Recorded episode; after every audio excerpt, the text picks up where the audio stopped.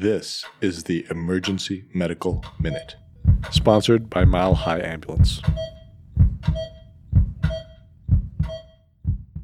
The Emergency Medical Minute is excited to announce that we are now offering AMA, PRA, Category 1 credits via online course modules.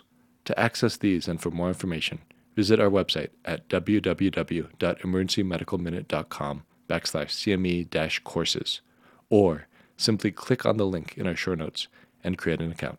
So I was going to take a minute to talk a little bit about paracentesis and the common indications and a specific case that uh, acts as a springboard for spontaneous bacterial peritonitis, uh, which is one of the reasons why uh, we would do a paracentesis to assess diagnostically. So in terms of indications for paracentesis, the most common thing that we would do is sort of for therapeutics uh, for comfort. Um, so that would be sort of the typical large volume paracentesis where we'll take off up to five to six liters. In terms of diagnostic paracentesis, what are the things that we would be considering as far as a patient who comes in with a first time ascites? Infectious. Infectious, so that, uh huh. So, so the big categories in general are to determine whether or not it's a transudative or an exudative. So, transudative would be most commonly uh, because of portal hypertension. So, you have increased pressure in the portal uh, systemic circulation, and just the pressure causes fluid to leak out in, in third space into the peritoneal compartment. Transudative would be things that would be like ovarian cancer, for example, or other malignancies where you have leakage of proteins into the abdomen and that draws out fluid. There's some uh, parameters that we use when we take off the fluid, specifically, you know, something like the concentration of albumin in that fluid and compare it to the serum and make the distinction. This case was, you know, a patient that we would very typically see, which would be a patient that has known transudative cirrhosis, so typically alcoholic cirrhosis from portal hypertension, who comes in with fever and abdominal pain. And part of the evaluation is, in addition to looking for other causes of potential sepsis syndrome, we would be considering whether or not that patient seeded that peritoneal fluid.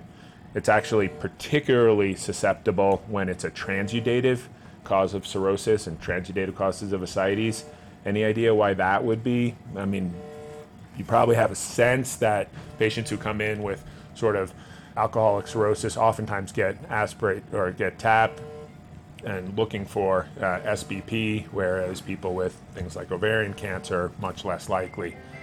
And it's thought that the proteins that are in a exudative, like ovarian cancer, are protective because among those proteins are antibodies and other things that the immune system uh, uh, uses to clear that infection.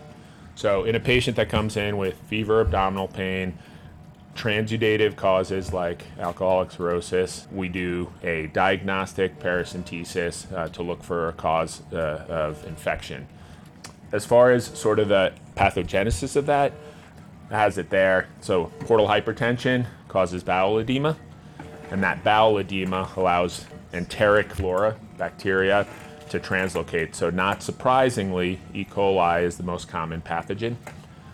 As far as the clinical presentation, it's fevers, chills, and abdominal pain. And then, you know, the parameters that we use when we send that fluid off, uh, the time-honored one is, you know, greater than 50 polys, PMNs, polymorphoneutrophils. so, or it's greater than a thousand white blood cells. And then the management, sort of predictably, the most common pathogen is E. coli, is uh, cephalosporins. So, third generation cephalosporin is the classic, so ceftriaxone. So hopefully that gives you a little bit of a perspective on you know why we perform paracentesis in general, the different subtypes of ascites, namely transudative and exudative, and specifically in patients who have transudative ascites due to portal hypertension, most classically alcoholic cirrhosis, why they get predisposed to SBP, how we diagnose it, and how we treat it. The Emergency Medical Minute would like to thank our sponsor, Swedish Medical Center, for helping fund our nonprofit organization and make this podcast possible. Donations are essential to our organization to cover operational costs and fund the creation of our online courses offering AMA, PRA, Category 1 credits. So if you enjoy our show, and if you're able to make a one time or recurring donation towards our organization, any amount is helpful. Please click the link in our show notes to make a donation. Thank you for listening.